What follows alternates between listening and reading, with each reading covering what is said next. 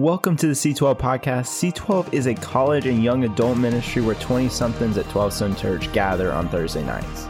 We hope you are encouraged and guided by today's message. All right, all right. Well, hey, welcome to C12, y'all. Welcome to the best night of the week. Come on. Hey, there's some energy. Come on. Hey, for those of you who don't know me, my name is Justin. I get to be a resident pastor here with our college and young adult ministry. Uh, and hey, if this is your first time joining us, we're so glad that you're here. We got a ton of new people tonight. So let me just be the first to say, welcome home. Welcome to the family. We've been praying for you. We love you, and we are excited to have you join us tonight. But hey, part of that is maybe you swung by the first time guest tent out front. If you got your gift, you got a little something, something. Uh, if you didn't, we got a free coffee and a little gift bag for you. We'd love to just get a chance to meet you. One of the best ways for us to do that is if you guys go ahead and scan this code on your phone. If you pull out your camera, it comes straight to me. I'd love to connect with you this next week, figure out how we could best serve you, figure out how we could help you to get plugged into community here with our family. But part of that, one of the things we do for community is at the end of every month, we have a huge gathering. It's always lots of fun. There's always a theme. Like last week, we had our community and worship night. How many of you guys got the chance to be a part of that one? Okay, okay. And so this month, a little sneak peek, uh, you can see the font of this one. Uh, coming up, we've got our fall party on October 27th. Oh, I don't know if you recognize that font. Uh, little, uh, if you if you picking up what I'm putting down, uh, there's a little bit of a theme for costumes, maybe a little bit. Okay, I'm giving you a preview. Uh, there's some Stranger Things going on, so we'll have some we'll have some some good stuff, treats, snacks, uh, lots of activities. There'll be some good stuff. Uh, I will challenge many of you to mini games, and I will beat all of you. So come hungry, come ready. Uh, I'll beat you.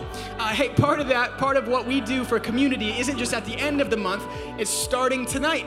And that means that right now, in this very moment, small group registration is open. Small groups are officially launched, and we would love to help you get plugged in. Small groups are one of the best things that you can do to find community. It's the best place to grow. If you want to grow in your faith, if you want to uh, work through something in community, if you want to be known or to know people around you, you just want to have a place where you belong. Small groups is the answer. Thursdays are wonderful, but I hope and pray that they would lead you to small groups because that's where God does some really beautiful things. So, hey, I'm gonna walk you through how to do this. So, if you are interested in uh, signing up for a small group, they start this coming weekend. So, if you wanna jump in on the first day, here's how you do it you are going to text the word groups to 37748. There's a slide eventually, we'll find it. You're gonna text the word groups to the phone number 37748. It's going to pull you up to this page right here. Oh, please load, don't do it to me. I'm gonna sit in silence until this works. I'm not gonna do that. That's gonna be painful. It's gonna pull up groups. You guys are gonna see lots of stuff. There's a list option. If you select lists, go down to group type, you'll see college. You'll see like eight or nine available groups. We've got some really beautiful things happening uh, in groups. They start this coming week, so get plugged in. You don't wanna miss out on the very first week. It's full of relationship and community, lots of good stuff. Uh, but hey, we've got a fun night tonight. Uh, I'm gonna go ahead and invite Alex up. Um, we've got something fun before we start the night. Uh, we've got something fun. Uh, Emily is now sinking down in the back because she knows this is for her. Hey, do you guys know Emily? Uh, if you guys, okay.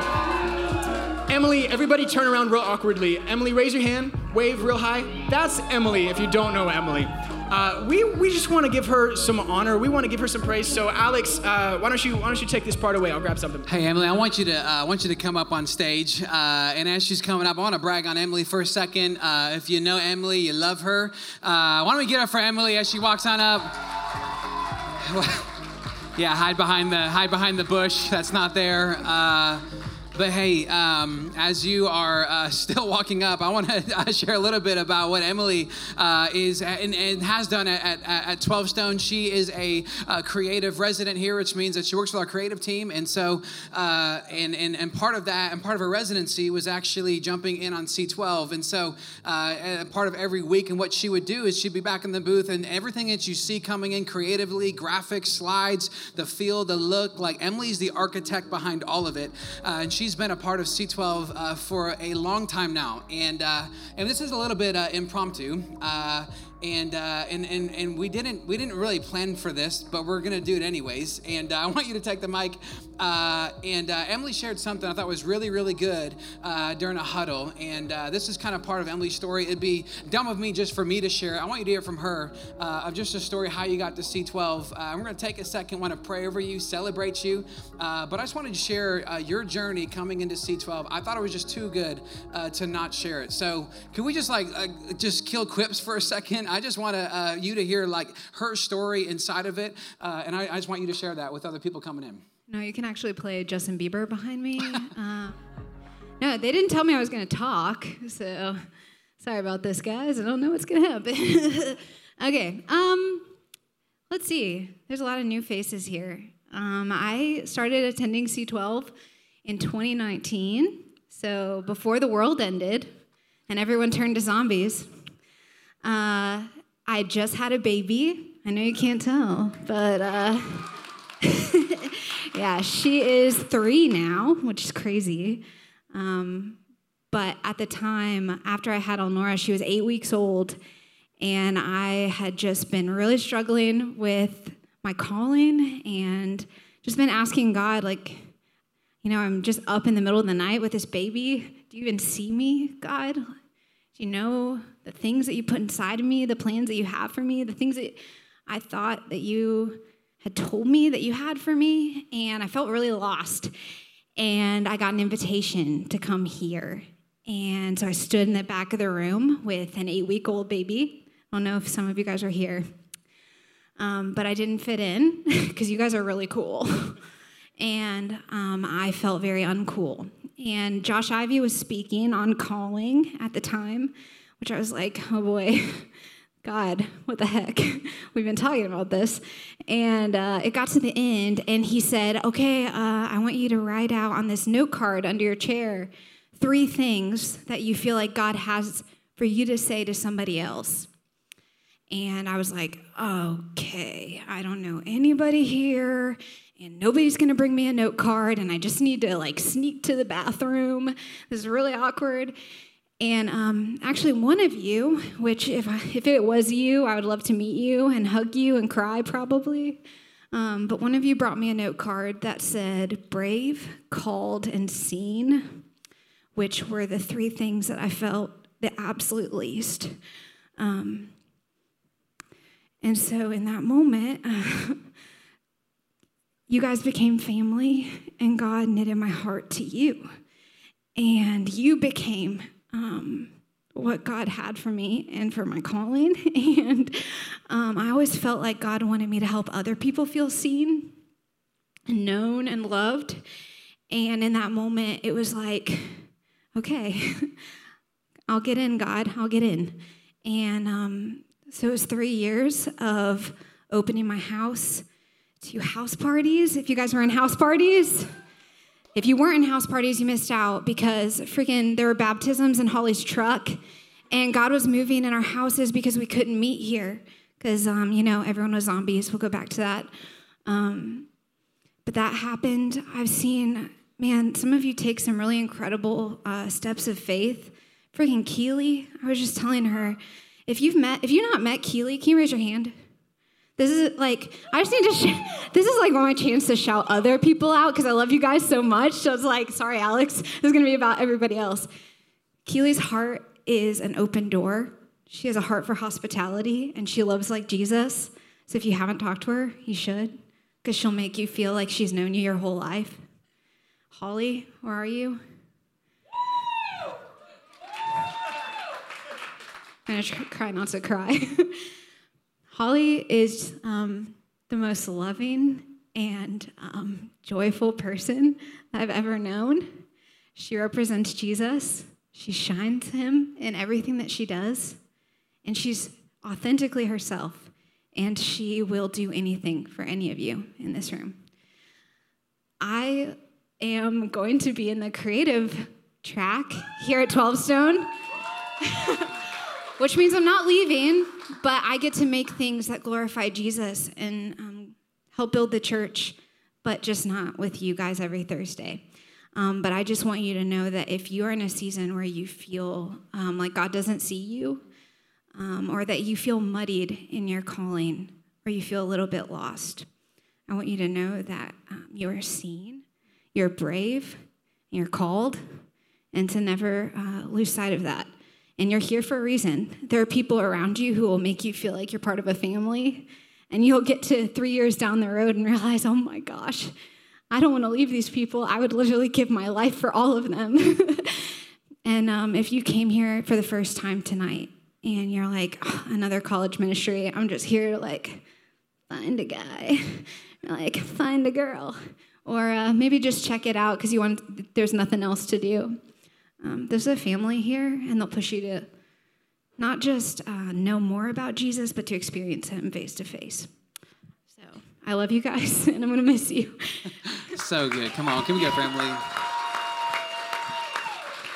And we love you so much. Uh, we gave you a little uh, picture. Justin, you can show it as much as you can. Uh, it was the worship night back in June. We got to be part of that back in June. Emily is the architect behind that, and uh, it's something we just want to bless you with, and we want to take a moment to pray over you. And so, uh, Justin, I want you to, to, to pray over Emily. And if you're uh, in your seat, you know Emily well, you can go ahead and just lift a hand, and you can just uh, pray over her and join uh, in on this. But I just want to take a second uh, just to pray over you and a little bit of a, a send off and a commissioning. So, Justin, why don't you pray over Emily and just let's just set the tone for the night. Absolutely. Also, pray with me. So, Heavenly Father, we're we're grateful for your kindness to us. That, Lord, and, uh, and your sovereign hand, you saw it as good that Emily would come and be a part of this specific family. Uh, Father, you have had an impact through her and in her um, in ways that none of us could possibly imagine. Lord, because of the rooms that you've put her in, because of the ways that you've gifted her, because of the ways that you have grown her and ministered to her heart and transformed her life, Father, she's able to use her gifts to create environments and content that draw people, people closer to you. And so, God, we give you all praise. We give you all honor and glory. That, Father, her calling belongs to you, her gifts belong to you, and she's being a good steward of them. So, Father, I thank you that in her obedience and in her surrender, life change has happened in this place. So, God, I pray over her in this next season. I pray over her husband, Daniel, and her little baby, Elnora. That, Father, you would knit their hearts together like they've never known, that you would guard them in unity, and that, Father, you would use this family on mission to accomplish your purposes. That, Father, there would be great joy when she thinks back on C12, but there would be great hope when she thinks forward, knowing that you're in all of it. So, God, would you, uh, would you bless Emily? Would the time that she spends with you in this transition be so rich and full? Would there be no question about whether your hand is on her as she moves forward? Uh, so, Father, fresh anointing and fresh favor over her is what we ask for. In Jesus' name, amen.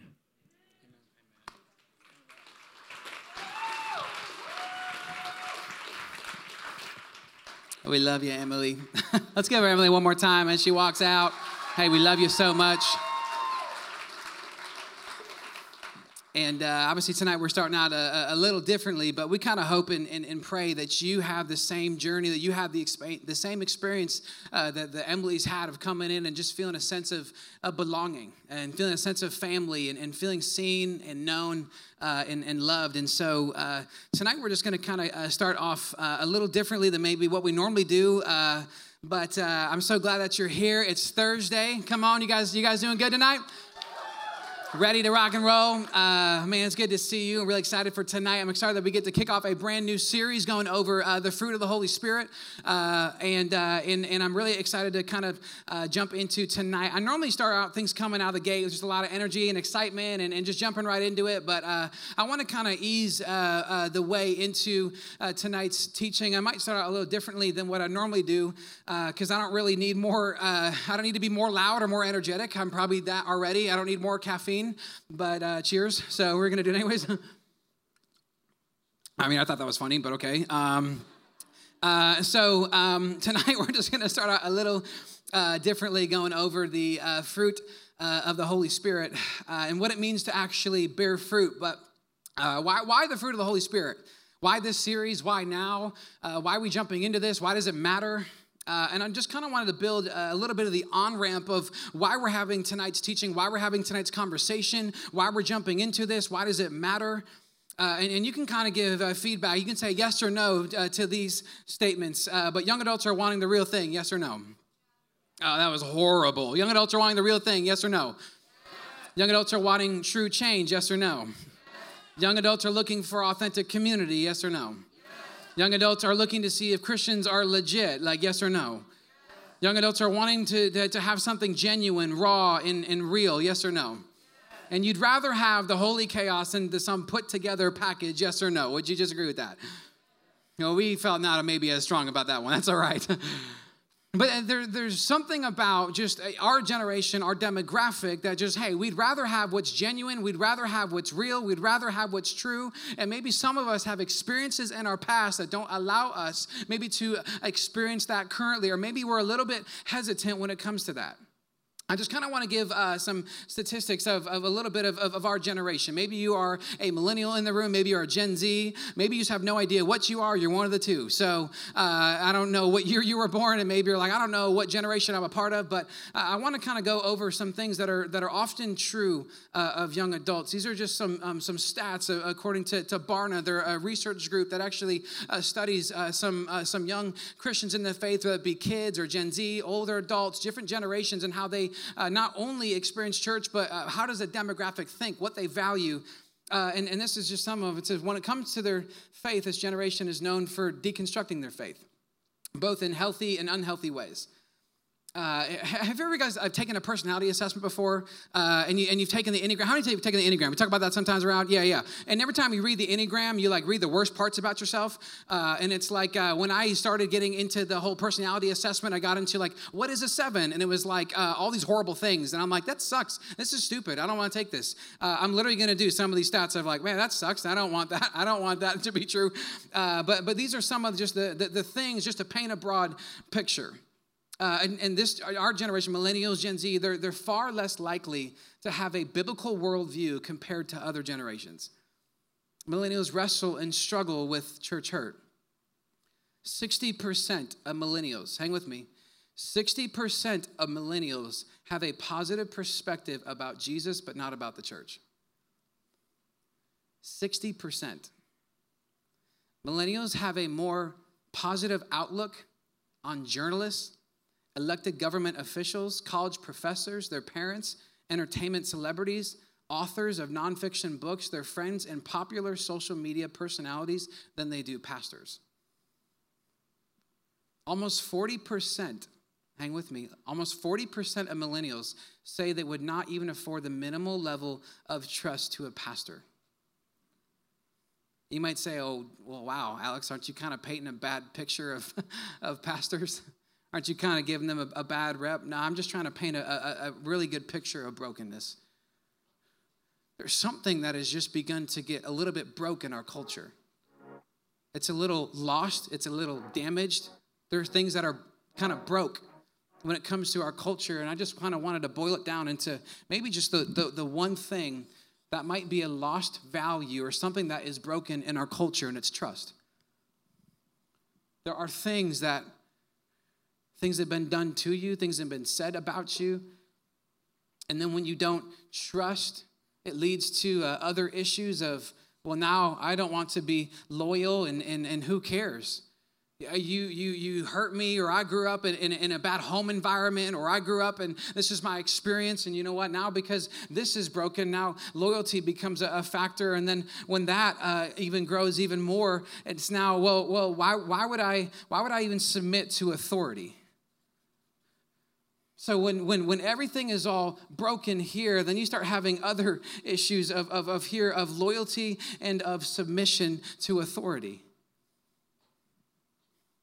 Listen, you're, you're not dumb. You have social media. You can look up the stats. You can look up the, the, the, facts. You can look up people who have had moral failures. You can look up uh, uh, all, the, all the maybe brokenness that, that you have grown up with, or you can look at how people have let you down. But the bigger thing of what's lost in our culture is trust. That trust is a lost art. Trust is really what it comes down to being broken. I want to read this from, from George Barna. And he's just painting a picture of, of a generation that we're growing up in. He says, They, meaning us, never asked to be coddled and overprotected by their parents. They were not born perceiving others on the basis of cultural categories they filled. They had no intention of becoming lightning rods for social change. They are largely the product of the unaddressed dysfunctions of the generations that came before them. The generations that raised millennials to become who they are today. I'm not saying this quote just to like, oh, we're coming at a certain demographic or we're coming at uh, older people. This is not, hey, let's come on Sunday morning with signs and being like, yeah, all the old people stink. This is not like a, oh, it's all their fault. It's, but sometimes you're just, you're just kind of dealt a bad hand. Sometimes you, just, maybe you're just kind of born into this family dysfunction that you didn't really ask for. Sometimes you're just growing up in this kind of cultural war zone, and you're like, I didn't ask for this. I didn't ask for the way our culture to be what it is today. I, I didn't expect uh, to, for this to look like the way that I, that I thought I was going to look. And sometimes you're just dealt a bad hand. How many, how many of you, you like, man, you love, you love playing card games, you love playing games with family? Uh, uh, that was like a tradition of yours growing up. Uh, what, what, what was like the card game you guys played, or what was the, the thing you guys did? Uno? Uno? Shout it out. What else? You say basement? It sounds like a weird game. I don't know. Aces? Spades. Okay, yeah, yeah, yeah. Speed. All right, third time's a charm. Eighth time's a charm. Uh, you, you guys have all had maybe had your own different like game that you played growing up. See, see, for me, it was this game called cribbage. Has everybody ever played cribbage before? Yeah, all the people that are like, we're, we're old at heart, dude. We are an old man. We got the Benjamin Button disease. We're like an old man trapped inside of a young body. Like we, we play these old games. Uh, I played this game called cribbage, and it was like uh, you have to have a certain hand to get the max amount of points. And every time I played, I, I was always with my mom, and I always had like the, the, the perfect, I always had the perfect hand. My, my family would hate playing card games with me because I had this weird luck of like every time I always just had the right hand, I had the I had the the, the, the right thing, and my and my sister and my mom, my brother, they'd all just they, they'd hate playing card games with me. Because somehow they always you just always draw the right card. And then there was one occurrence where i just had the worst game in my entire life and then you got the family, like, does your family roast you? You're like, when you're getting games, you're getting competitive, and they come at you. And then when you start losing, they're like, oh, yeah, how's it feel? Sucks, doesn't it? Like, they're kind of like up in your face, and they're like, yeah, that's, that's horrible. And, and I remember, like, I just had the worst hand possible over and over and over and over again. And I got so frustrated because I was so used to having a good hand that I had no idea what to do with a bad hand. I had no idea. Like, I don't even know how to like play. So then you start blaming people, right? You're like, well, it's because you shuffled it. Like, you suck at shuffling, or you're hiding cards under the table. Uh, you can't even do the bridge. Yeah, I can. You can. That's why you suck at shuffling. Like, I'm getting all like particular about the certain things. And and I remember, like, I just, I really, what I didn't know how to do is I didn't know how to how to deal with a with a bad deck of cards. And sometimes you're just dealt a bad hand. You're you're just dealt a bad hand. And what do you do when you're just dealt with a bad deck of cards? And so now you're born into this kind of cultural war zone, and you're like, well, it's not fair, and it sucks, and why me, and why us? And we have people that are walking around hurting and wounded because of past dysfunction. Maybe past or present dysfunction. Maybe it happened to you or you're born into it. You're hurt by the church, you're hurt by your friends, you're hurt by your family, and as we're getting older, young adults, what they're doing is we're accumulating emotional and spiritual baggage that they're never meant to carry. And then it gets really hard to love God and to love others. When you walk around carrying this emotional and spiritual baggage, it gets really, really hard to love others really, really well. Let me just paint it this way. We got a verse that I want to throw up. This is a heart if you can't see. Any uh, art majors in the room? Did I do okay? Oh, I got a thumbs up. All right, amazing. Uh, this is a, this is the verse found in Matthew. I want I want you've heard this before, but I want to I want to kind of go over this. It, it, it's where it says this. Jesus replied, "Love the Lord your God with all of your heart, with all your soul, with all your mind. This is the first and greatest commandment, and the second is like it. Love your neighbor as yourself." All the law and the prophets hang on these two commandments. See, we, we've gone over this verse before, and what, really what Jesus is doing, he's taking everything that's found in the Old Testament, everything that, that, that the law and the prophets, it just really boils down to two things love God, love people. Hey, I want to take what maybe seems really complicated, and I want to make it seem what's really simple. And then over time, when you begin to be, be hurt by others, or when there's uh, emotional and spiritual baggage that begin to build up and you don't deal with it, when it actually comes to loving God with your whole heart and your whole soul, it actually becomes impossible because the emotional baggage or the spiritual baggage that you're not willing to deal with. And so now it actually makes it hard to, well, how do I love the Lord with all of my heart when I just constantly have baggage that I carry? And Paul goes on to even maybe just simplify it even more. Again, I'm just this, this is an on-ramp into the thought tonight. I just this is what Paul says in 1 Corinthians. Says, Now these three remain: faith, hope, and love. But the greatest of these is love. He's just taking everything. Hey, you know what? Jesus put it down to love God, love people. I just want to take it even simpler than that. Let's just boil it down to one word love. And this is just the, the, the prefacing thought. Before we really jump in, so I just feel the weight of like, how do I teach a whole sermon on God's love? it's so big, it's so grand, it's so weighty, it's so, it's actually, you can't even comprehend it. But I think this is just a, a thought going into. I want this to be the, the filter on how we actually view what is the fruit of the Spirit, what, what is love. I want to say this we define love out of a kingdom culture. If you're taking notes, you're following along, we define love out of a kingdom culture. If you're new with us, maybe you're, you're questioning things in your faith, I, I want to make it as clear and as candid as I can. That we believe that the Word of God is true. We believe that it's infallible, which means it has no record of being wrong. It, it has authority. And we teach Scripture just as narrow as Jesus taught truth. And so when this is, affects how we, how we speak, what we say, how we say it, how we live. It's coming out of a biblical worldview, and we're trying to establish a kingdom culture, which is not a cancel culture, it's a counterculture. A kingdom culture is a counterculture. It's not something that we create. Jesus already created it, we just abide to it. Let me just, I'll do it this way. That was way louder than I thought. There is what is known as a worldly culture. You have that on one side, and then you have what's known as a kingdom culture. The world culture and just how we view things, how we say things. You guys have been around maybe long enough, you know that how we define things in our world changes and it evolves over time. How we, how we, how we, how we define identity, how we define marriage, how we define maybe social and political ideologies and views, these constantly change because the world's constantly changing. And so, therefore, when the world is constantly changing and the culture and adapting to it, the kingdom culture has always been established because Jesus is the head of the church and this doesn't change. And then in the middle, you have what's known as a subculture, where sometimes we like to take and mix and match and we like to blend things together. Well, what does the world say about sex? Maybe I can somehow blend it and move it here, and there's some version of this, and now it becomes a, a little bit of a confusing subculture. Maybe I try to take things of the world and I try to adopt it into, hey, no, this is what the Bible really talks about, this is what the Bible really says. How many universities maybe started out as Christian that are no longer Christian? How many hospitals started out as Christian that are no longer Christian? How many organizations that maybe had really strong biblical roots and, and strong biblical values, and maybe they're no longer Christian?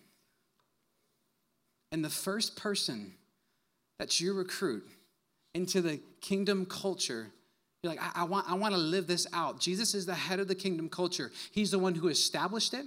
He's the one who, who, who created it. And we follow that kingdom culture. The first person you recruit into the kingdom culture is yourself. The first person you recruit into the kingdom culture is yourself. Again, I just want this to, to just to be a little bit of a filter, a little bit of an on ramp into, into tonight. And if you don't own it personally, you cannot live it consistently. If you can't own this personally, you can't live it consistently. If you don't own it personally, you cannot lead it corporately. For those that are maybe here tonight, you serve in Next Gen at our church. How many serve in, in student ministry, kids ministry? Come on. Yeah, Next Gen is an awesome place to. We talked about that a couple weeks ago. We talked about what does it mean to make an impact. Hey, for those that maybe serve in the Next Gen here, see, the students and kids you lead will probably only love Jesus as much as you do. If you don't embody him, neither will they. For those that want to have an impact on your sports team, if, if you don't allow yourself to abide to a kingdom culture, how are they ever going to know how great your king is? For those that are maybe wanting to tell others about Jesus in the workplace, all the invites that you had hey come to c12 come to church i want you i want you to be here it seems like a fail and they keep saying no well maybe there's more power in living out a kingdom culture where they are instead of inviting people and just an invite to a church I'm not saying inviting is bad. I'm not saying go against it. I'm just saying inviting shouldn't be the only tool in your tool belt. And I truly believe that people would say yes to an invite if they get a taste of it first. If you embody a kingdom culture, I think it's a bigger deal when the world sees you live out a kingdom culture wherever you are. If you think it's only the pastor's job is to love people and to do ministry, I don't know what Bible you're reading, but it's the wrong Bible. the pastor's job is to equip people for ministry. We all do ministry. Amen? We all are a part of ministry. We all embark in that. We all partake in that. Ministry is something that we all do. It happens here on Thursdays. It's why we gather. It happens outside of a Thursday. It happens wherever you go, at work, at school, in your home. See, th- th- this is what it means to live out a kingdom culture.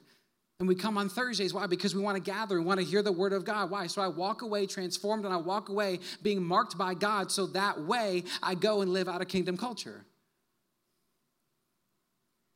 That's just the, the, the prefacing thought into tonight as we talk about the fruit of the Spirit. Here's more the, the, the, the foundational stuff. When we go over the fruit of the Spirit, well, what is it? I don't know if I can in, encompass all of it. It might feel a little scattered. It might feel not as structured as what you're used to. I'm just trying to make sense of like, hey, what, what is God's love? And I just, instead of trying to maybe come up with points, I just gave you more scripture. you all right with that? and maybe it's just really reading through God's word of knowing what, what is what is the love of God? How does that, how do you actually encounter the love of God? How does it change you? But you see this in, in Galatians 5. It says, But the fruit of the Spirit is love, joy, peace, forbearance, kindness, goodness, faithfulness, gentleness, and self control. Against such things there is no law.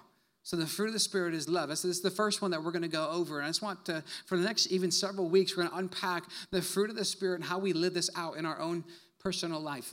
And I just want you to think of, hey, what, what is maybe a way that the world would define as love? Just go ahead and shout it out. A way that you think, hey, the world would define love as this. Okay, awesome. Check. Uh, we got the first one up there. Uh, next one. Yeah, yeah. Tolerance. Praying for people in line behind you at Chick fil A. Oh, I was like, wow, we got that's a great answer. Okay. like, uh, I'll just say, I'll say good deeds. Transactional. Uh oh. Selfish. What else? Another way that maybe the world would define it as, as love. We capped out. All right, let's move on. so, this is a, a, I'm glad you said that, selfish. Maybe the world defines love as, as something that is selfish. How many at one point, man, you struggled like with just the concept of being selfish? Just be honest. Uh, we got a lot of liars in the room. You better raise your hand. You know, like at some point, you're like, I just, I struggled with being selfish. I struggled with like, oh, like I just want to do it the way that I want to do it. And sometimes there's no, there's like this, the, the big indicator I feel like this selfishness comes out inside of me is when you decide where you want to go to eat.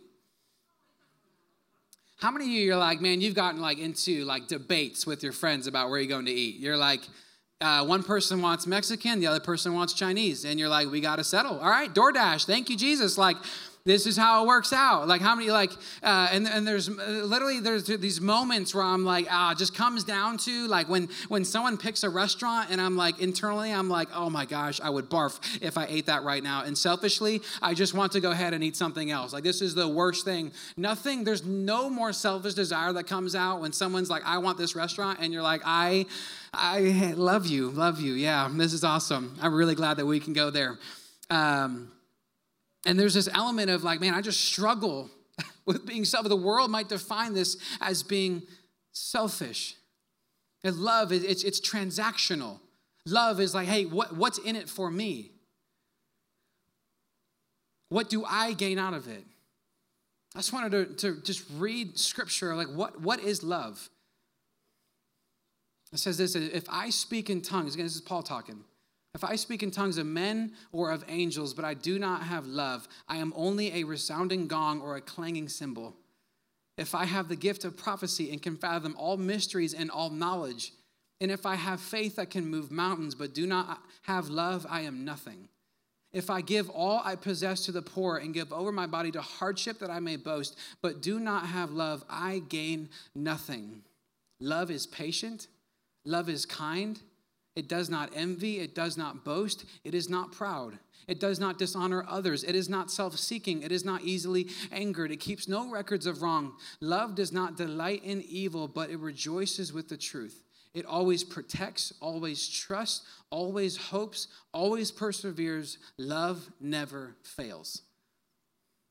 Let's walk out. Amen. So, God, I just pray See, love is this, this element of like, well, how do you define love? It's wrapped up in that verse right there that love is patient, love is kind, it does not envy. Love is not selfish, it is not about what's in it for me. If I could just boil it down into maybe just one statement, it's that love is sacrificial and selfless.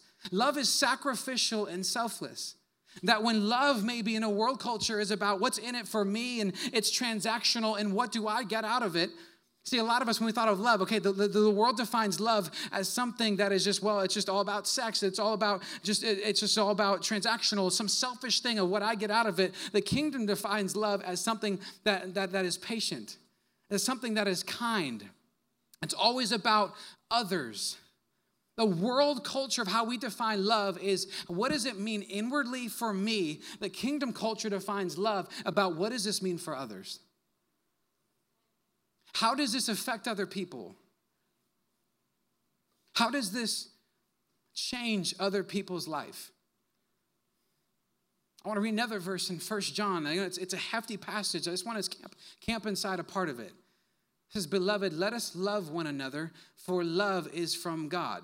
And whoever loves has been born of God and knows God. Anyone who does not love does not know God, because God is love. Anyone who does not love does not know God because God is love. In this, the love of God was made manifest among us, that God would send his only Son into the world that we might live through him. And a sense of love, you know what? The love was always about giving, love was always about sending, love was always about others.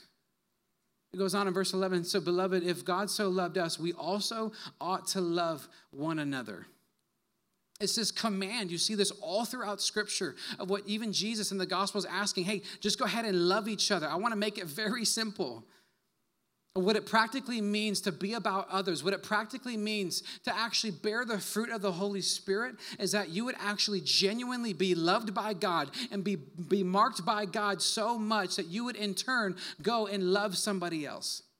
If the love of God stops at you, I would argue that it probably wasn't the love of God. Because bearing fruit is the byproduct. Our next point. Bearing fruit is the byproduct. We camped inside this verse last week where it says, Beware of false prophets who come to you in sheep's clothing, but inwardly they are ravenous wolves. You will know them by their fruits.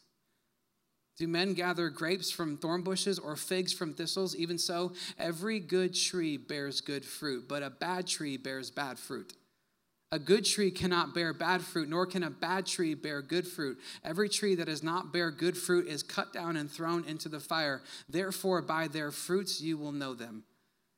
What is he trying to get at? Jesus is just saying, hey, you, you can't fake it. You can't fake it. Eventually, it's going to come out. Eventually, really, who you are at your core, it's going to show. It's this, all this is is just a symbol. Like, hey, the, the tree, this is who you are. The fruit is the result. What's hanging, that, that, that, that's the fruit, that's the result of how healthy the tree is. Eventually, it reveals itself.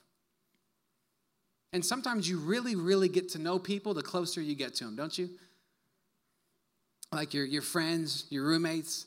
I actually got some of my friends here tonight that I live with. Uh, we didn't plan for this. Uh, I'm, I'm, sharing a story about roommates. It's not you guys. Uh, Um, yeah, yeah, sure, yeah, yeah. John and Jacob, sure. Uh, uh, this was uh, roommates that was uh, back uh, when I was in South Dakota, and uh, and and how many have ever once lived with roommates at one point in your life in college, even now you live with roommates.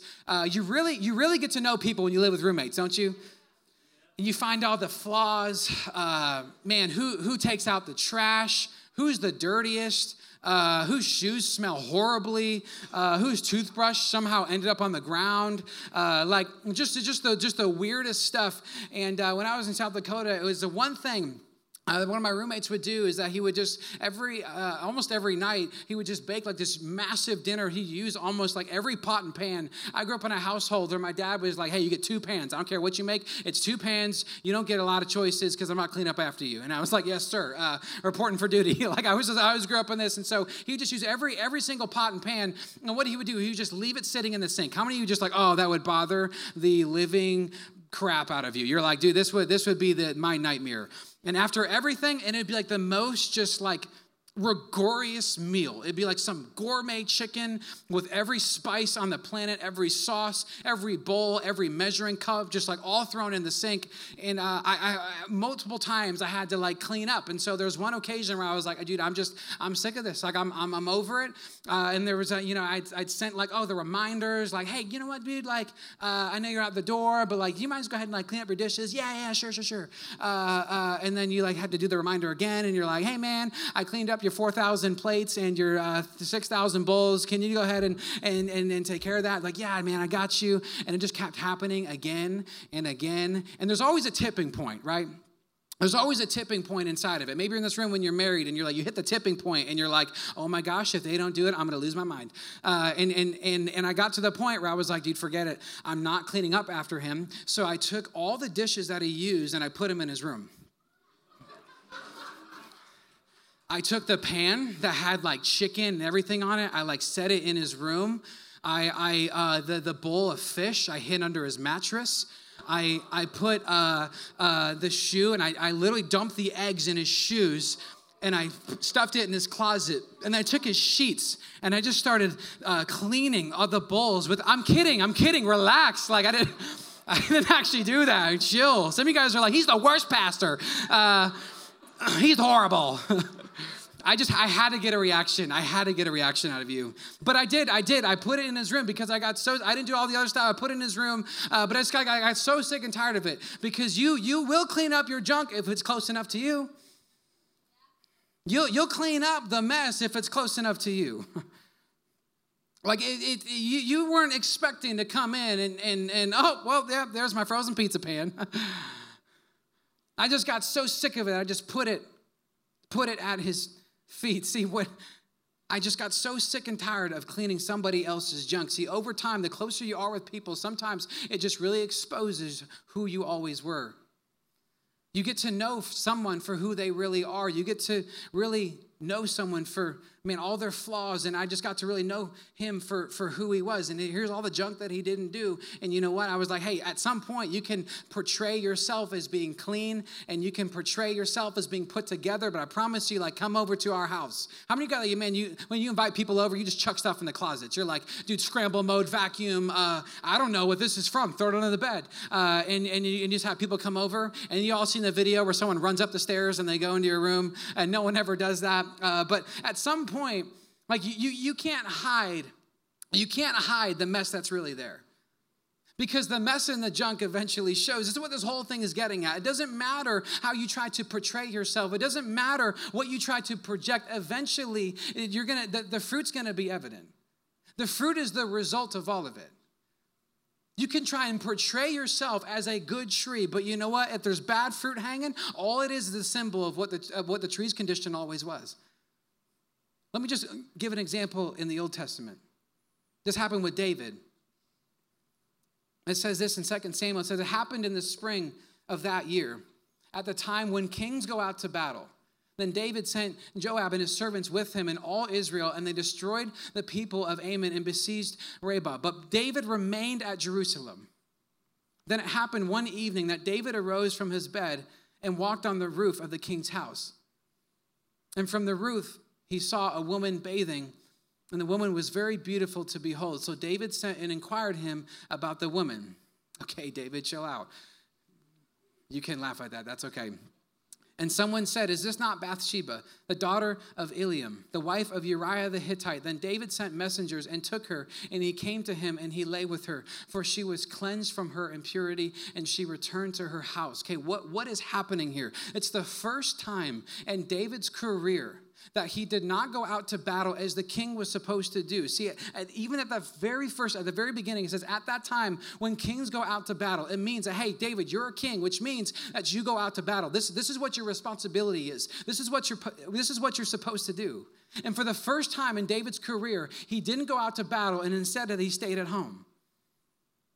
And what ended up happening is they slept with Bathsheba, and then he he he basically got Uriah killed in battle because you know what? Go ahead, I'm, I'm go do what I'm not willing to do. Go ahead and go off to war, but I'm I'm gonna camp back here. And towards the end, in verse 26, he says, when, when the wife of Uriah heard that her husband was dead, she mourned for her husband. And when her mourning was over, David sent and brought her to his house, and she became his wife and bore him a son. But the but the thing that David had done displeased the Lord. What David did was he said, Hey, you know what? You know the thing that I usually do as a king? Yeah, I go out to battle. I'm on the front, I'm in charge. I'm the one that, that, that, that, that's in the front. I'm one one kind of leading the way. I'm, I'm the commander. Hey, you know the thing I'm supposed to do? Yeah, you go ahead and do it. Yeah, you, you, you go ahead and tackle it. David wasn't supposed to be at home, David was supposed to be in the war. And David delegated his own God given responsibility to somebody else. David was not practicing what he was quote unquote preaching. He's not living out what he's supposed to. He wasn't doing the thing that he's asking other people to go and do. And eventually, over time, his character became true. See, when you stay at home and you send everyone else to war, it usually leads to your own downfall. And my fear is hang with me for a second. My fear for us as young adults, my fear is that we're spending way too much time crafting the Christian image rather than building a holy character. It'd be my fear that we tried to just, you know what, grow up and just put on the image, put on the facade. And you know what? Sometimes serving people is hard, but you know what? We're going to go ahead and do it anyways. Sometimes loving people we don't like is extremely difficult, but we're going to go ahead and do it anyways. Sometimes what it actually means to love people takes time and it's a commitment and it's hard and it's a journey, but you know what? It, it just requires more than you want to give, but we're going to go ahead and do it anyways. Sometimes serving people is hard because naturally you feel like, oh, I'm just, I'm selfish and I don't want to be selfless. It's actually going to take a lot more of, more of me than what I thought, but you know what? We're going to go ahead and do it anyways. Sometimes it's actually just staying in the trenches and it's actually just trying to like, man, just trying to put it all together and love on a family that you feel like you don't want to love and to love people that are extremely difficult and to do things that you don't want to do. But you know what? We're going to love and we're going to fight and we're going to give and we're going to serve and we're going to pray and we're going to do it anyways because I'd rather fail in the battle than than, than really allow my character to crumble when I stay at home. I would rather fail in the battle, get it wrong. You know what? Let's go ahead and stay in the trenches. Let's go ahead and continue to love people and fight for people and pray for people and serve people. I'd rather get it wrong there than stay at home and watch my character crumble. Because when you don't practice what you preach, your character fails. You don't practice what you preach, your character fails. Listen, I, I, think there's the invitation. It's for all of us, not just for me. It's for everybody. I think the invitation is to is God is inviting you to go to war and stop staying at home. God is inviting you to go to go do the very thing that I've asked you to do. Go step in on the front lines. Go ahead and keep serving people. Go ahead and love people. Go ahead and, and, and, and, and serve other people. Go ahead and start making an impact inside C12. Go ahead and start making an impact inside Next Gen. Go ahead and start making an impact inside of a global scale. Because the whole point is that, hey, we be on the front lines and not sitting at home while we just send out other people to go and fail in the trenches where God's called me to go. And for some of us, maybe it's extremely difficult. Like, how do I, how do I love deeply? How do I love other people really well? I just want to end with this thought and worship. You guys can come back up and it's in First John. Says this, and so we know and rely on the love that God has for us. We know and we rely on the love that God has for us. See, the goal as a young adult, one of many, it's actually to have as least baggage as possible. To have as least baggage as possible. See, in dating, you want to have and come with at least as least date as least baggage as possible. When you're when you're married, you want to just you, that's why you go to premarital counseling. That's why you take the steps that you that you go to before being married because you want to have as as least baggage as possible. Because when you become married, you find out, hey, their baggage is my baggage. The things that they're carrying now, I carry it. You want to have as least baggage as possible. Inside relationships, you want to have as, as little baggage as possible. And we don't want to put our baggage to become somebody else's pressure. And so, oftentimes, as young adults, we have to learn of what it means to actually get rid of and be healed of emotional and spiritual baggage. And we live in a world where everyone is carrying a lot of baggage and we feel an immense amount of pressure whether it's internal or external, we feel just weary and burdened by the amount of baggage that I carry personally, by the amount of pressure that I feel like I have to live in, by the amount of just angst and anxiety that I feel like I have to deal with. And it's this verse that I, am reminded of all the time. It's in Matthew 11. It says, Come to me, all you who are what? weary and burdened, and I will give you rest. Take my yoke upon you and learn from me, for I am gentle and humble in heart, and you will find rest for your souls. For my yoke is easy and my burden is light. Come to me, all who are weary and burdened. And here's what we do sometimes when we have a lot of pressure, when we have a lot of baggage, when we have a lot of stuff going on in our life, whether it's internal or it's external, when Jesus says, Come to me, maybe sometimes our response is, No, you, Jesus, you come to me. Don't you understand the, the, the, crap that I'm in? Don't you understand what I'm, what I'm wrestling with? Don't you understand the pain? Don't you understand the suffering? Don't you understand the hurt? No, you, Jesus, you come down to me. Don't you see what I'm wrestling with? Don't you see what I'm going through? Don't you see the problems? Are you not mindful of what I'm in? Are you not mindful of my journey? Do you not care about what I'm going through? And when we say, Come to me, this is Jesus' response to us. And sometimes out of our own anger, out of our own hurt, out of our own bitterness, you know, you say, No, you come to me. See what I'm going through, see what I have to deal with. See what all the pressure's upon me. See what I have to endure. Don't you even understand it? Don't you even see it?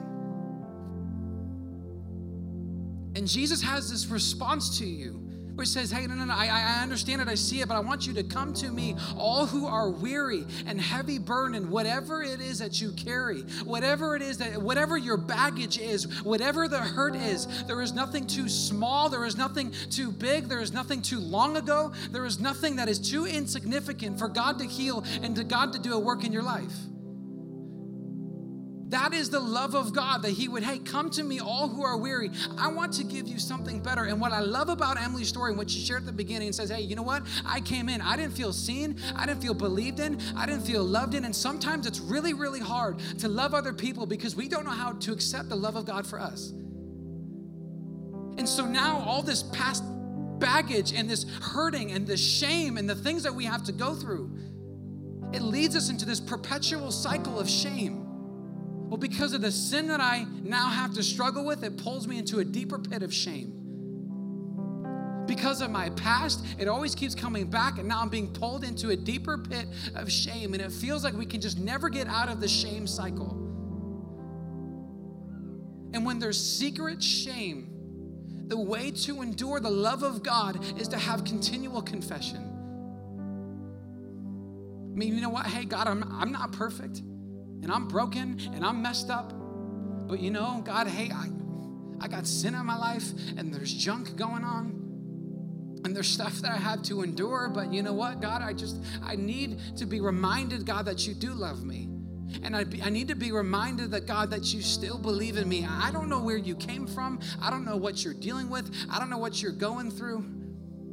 But I want to encourage you tonight that there is a God who sees you, there is a God who loves you, there's a God who knows you. And there's a God who's mindful of you in every area of your life. I was reminded of this this morning. I was meeting with, uh, love him to death, great friend, mentor, counselor, leader in my own life. His name's Ronnie Brassfield.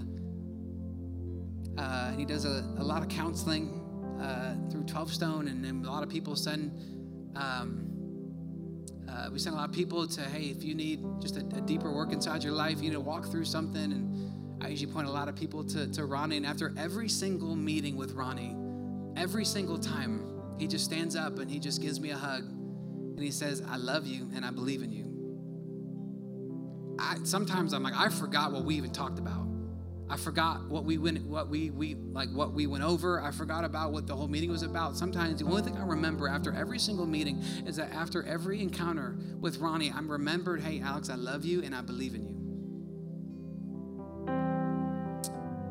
In the moments where you don't feel like you hear God the most, I was reminded this morning through Ronnie, hey, in the middle of whatever you go through, hey, I love you and I believe in you.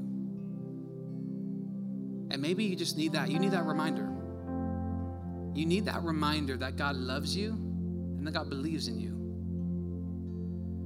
God loves you and God believes in you. Let me pray. So, God, I just pray, Father, over people in the room. God, I pray God, that we be reminded of the love that you have for us. You're the same, you're the same God today. You're the same God who still does miracles. You're the same God who still demonstrates his love. You're the same God who still cares for people. You're the same God who still heals people. You're the same God who still still heals things of our past. You're the same God who out of your grace and out of your mercy it covers our shame and and God, you're you're the same God And God, would you remind people that you love them, that you care for them,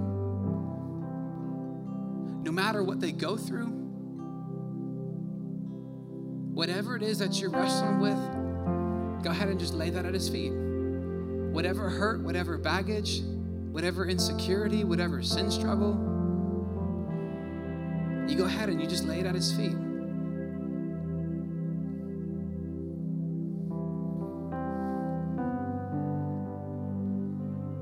And so, God, we just come to you. God, as broken as we are, as honestly as we know how, God, we just come before you. We pray this in your name. Amen. And we're going to just continue to worship. And maybe for you, I want to just give you permission. If you want to kneel, you can kneel. If you want to stand, you can stand. If you need to go to the back of the room and you just need a journal. There's things that you got to maybe just confess, and there's things that are going on in your own personal life, and you got to confess that to other people, we want to just give you space to go do that. Maybe pull a friend off to the side, just say, Hey, I'm wrestling with something. I just feel this shame and this guilt, and I just want to experience the love of God. I just want you to, to feel free to get up, move around, take whatever time, take whatever posture you need